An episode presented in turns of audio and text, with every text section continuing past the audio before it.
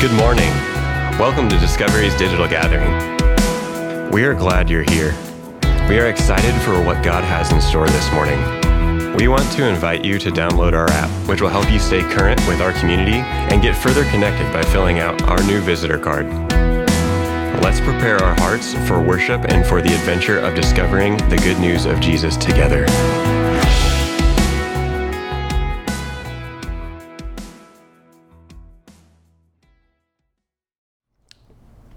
If you have a Bible, open with me to Acts chapter 4 as we continue in our conversation in the book of Acts, this series that we're calling Ekklesia. Remember, this is a Greek word that means gathering. It's the word that's most often translated in our English Bibles as church.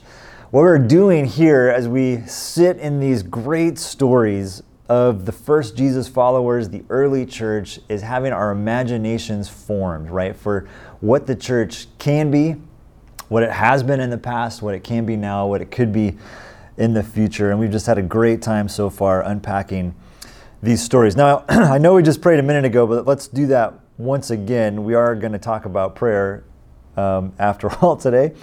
Um, so it feels like a good thing to do here as we get into this conversation. So, Heavenly Father, we do uh, ask for uh, your spirit to be at work we know that you are alive and active and on the move, but we got uh, like radar, we want to tune into your spirit in this moment. So uh, take our worries, our fears, our concerns, our burdens, even our joys and wins. God, would you hold them for us so that we can be open and present in this moment and again in tune with your spirit and what you want to say to us today. We pray this in Jesus' name.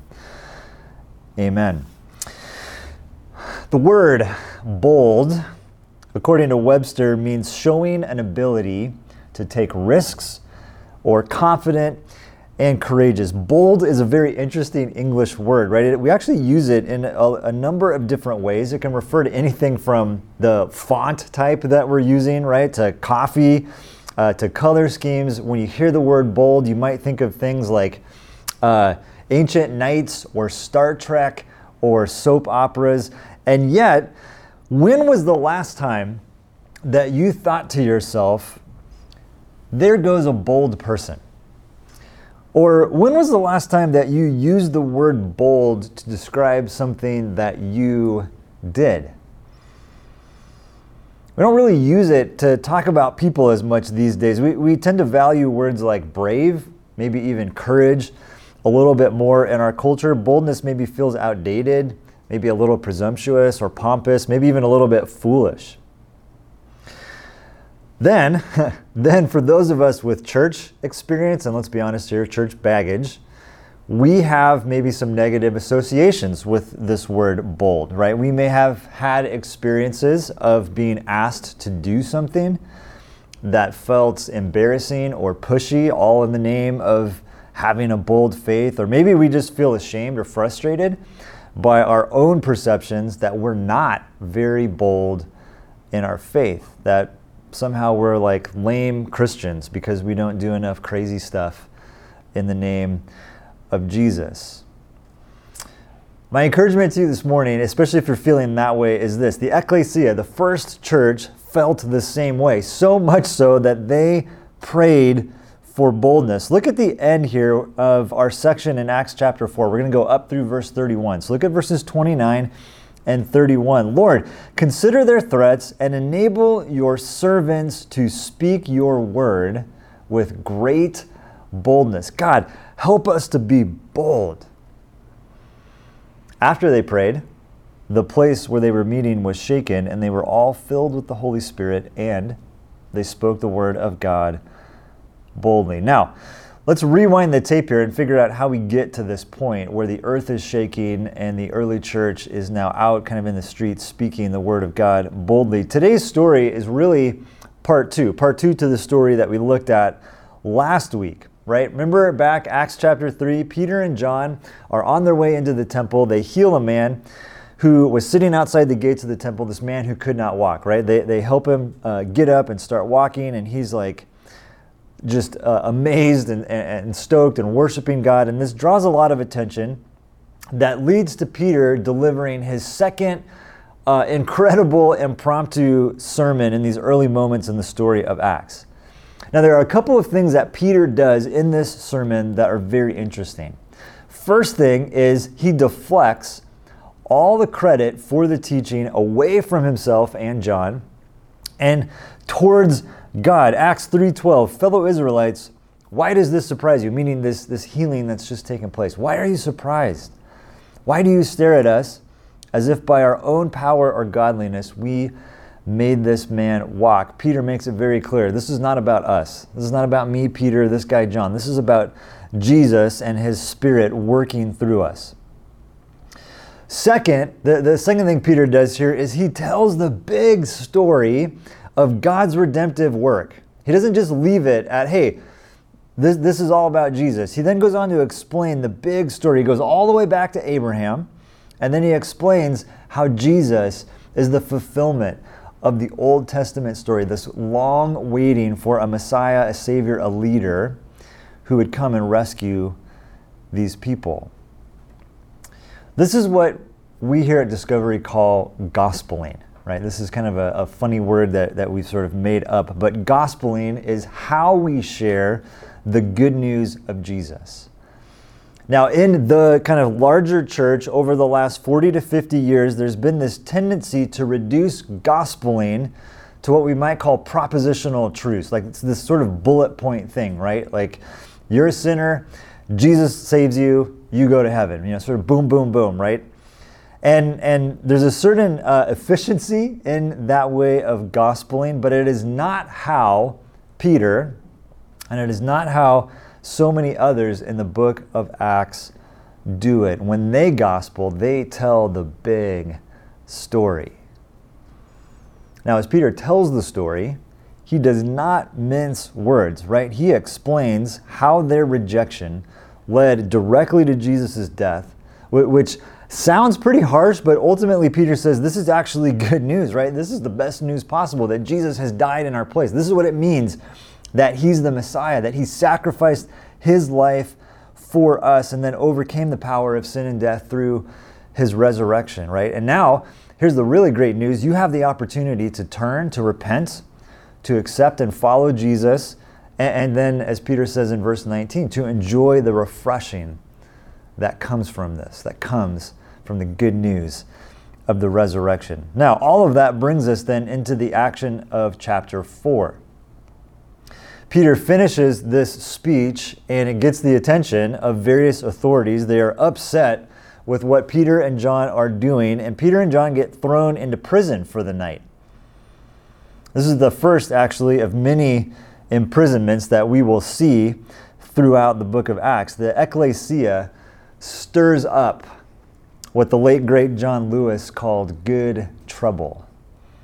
They stirred up good trouble, and it's very compelling. Look at verse 4 in chapter 4. Many who heard believed. The number who believed grew to about 5,000. So there's this healing that Peter uh, explains this is not about us, this is about Jesus. Jesus is the fulfillment of the old story. His sacrifice and death is what brings us life uh, and life abundantly. And then they get in trouble, they get thrown in prison, and the church grows. This is always so fascinating to me. It's a bit of a tangent, but bear with me for a moment. There's always this um, conversation in the church about like growth and how do we like see renewal, revival happen? How does the church grow?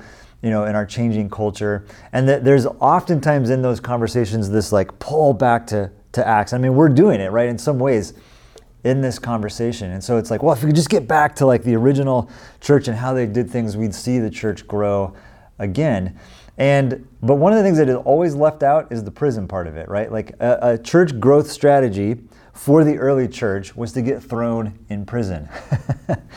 but that's not something we get super excited about these days. Now, Peter and John spend the night in prison, and then the next day they are brought out to kind of uh, account for their actions. There's a fascinating connection here. This guy named Caiaphas is one of the judges, if you will, who's going to be over the trial of Peter and John. He also happened to be over the trial of Jesus. And this is a really important uh, thing to note here because Uh, put yourself in Peter and John's place for a minute. This is a terrifying experience. The, the same guy who ordered Jesus killed about three months ago is now holding your fate in his hands. Terrifying moment for Peter and John. The question that they are asked is this By what power or name did you do this? This is verse 7 here. Now, this is a very interesting question because Peter said at the healing, and then in his, his sort of explanation of what happened, we did this in the name of Jesus, right? In the name of Jesus, get up and walk. And then later on, when he says, it's not about us, it's about Jesus, we did this in his name. Verse 10, Peter very clearly states, We did this. This man was healed in the name of Jesus. And then he goes on to say, Salvation is found in no one else, for there is no other name.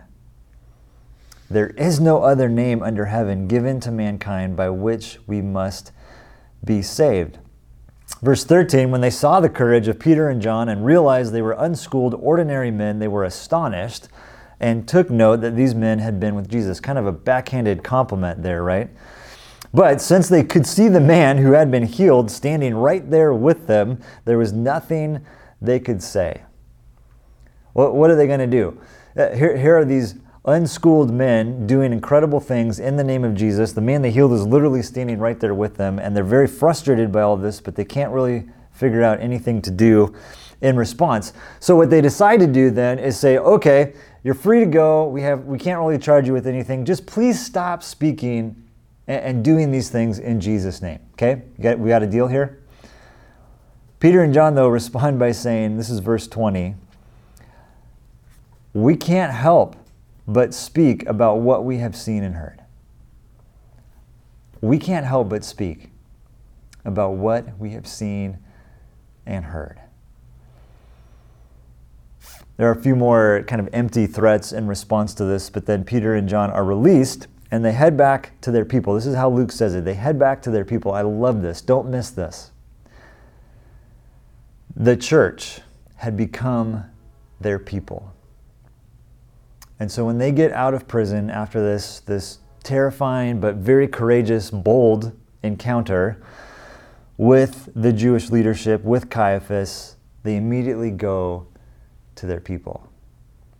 The church had become their people. They tell them the story of what happened, and then the ecclesia, right, the church, raised their voices together in prayer. Their immediate response to this external threat it is not. Well what do we do and should we picket or protest or let's let's talk about it. They don't um, you know propose new legislation or anything like that. Their immediate response to this external threat is to pray together.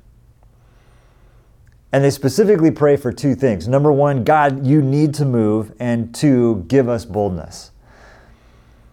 Which to me is, is such a beautiful prayer because there's there's this very clear understanding and faith. God, you have to move, but also we have our part.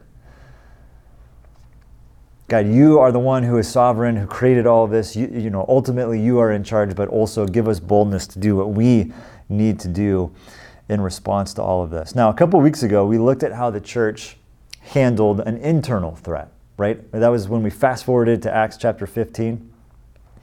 And we said then that for Jesus, for the apostles, the early church leadership, the internal threats were always more significant, right? They required discernment and, action, conversations to address those issues. Now, this does not mean that external threats were sort of non issues or afterthoughts. They were big deals. They were big deals, but external threats drove the church to prayer and to contending for God to move. The internal stuff, absolutely, they prayed about it, but also there was conversation and discernment, and they wrote letters and they did what they needed to do to correct the issue, to protect the church. But the external stuff was God, we need you to move. Give us boldness, but we need you to move. And I think that the church has flipped these uh, uh, postures into the opposite direction today. We, we tend to be a little bit too hands off about the internal stuff. Oh, you know, we, we spiritualize it, we sort of wash it away, or we, we cover up things because we don't want to like get some bad press or whatever. But then we complain and we write Facebook posts and we again try to legislate away the external threats. No, they got together, they handled the internal stuff, they did what they needed to do to, move, to keep the church focused on the mission. And then when it came to the external threats, they prayed, God, you need to move. Give us boldness, but please move. So they pray, and notice they pray in the name of Jesus they pray for boldness, for God to move, for God to heal, for wonders to be done in the name of Jesus. And there's a couple things I want us to see about how they pray. First of all, the, the prayer is immediate. And in the best sense of the word, the prayer is reactionary. Their gut level first instinct is we've got to pray and we've got to pray together. Now, we, we I think, tend to equate these kind of immediate moments in Scripture with like improvisation or they're just sort of winging it in the moment. And there's there is some of that, right? Again, this thing happened, their their immediate response is prayer, but their prayer is not just random. It comes from some pretty deep places. Their prayer includes a very clear reference to Psalm 2. It, it includes indirect references uh, to Jeremiah 32, Psalm 33, Psalm 146, Job 38, Isaiah 42, Isaiah 45, these references to the God who made heavens and earth. There's also echoes, I think, of Matthew 6, the Lord's Prayer in this, right? Their, their prayer to the Father that His will be done, that He provides for their needs. There is this immediate, knee jerk, we have to pray reaction, but then they pray not reactively, but they pray from this deep rootedness in Scripture, in the story of redemption, in the truth about who God is. There's a Trinitarian feel to this prayer, right? Referencing God the Father and the Son and the Spirit. So it is immediate, but it is also rooted. And then the third thing is this prayer is effective. So effective that the ground shakes they're filled with the Spirit and they speak boldly. So much for Caiaphas and the leadership tamping down on this thing. They pray, they contend, God move, God make us bold, and God moves, and they are bold.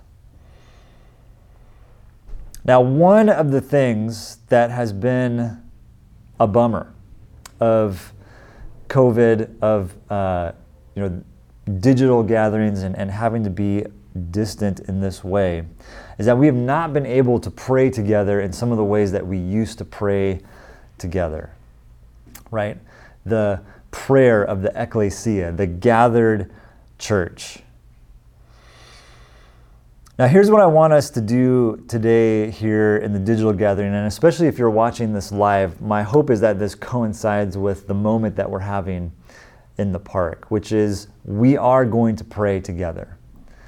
And we're going to take the time and the space to actually pray in person, in groups, as a gathered community for God to move and for us to be bold. And so, my invitation to you watching the digital gathering is to join us in this. All right, we're going to uh, sing a, another song and close with communion, but then after that should be about the time that our whole church is praying in the park. And if you want to join us in that, that would be awesome.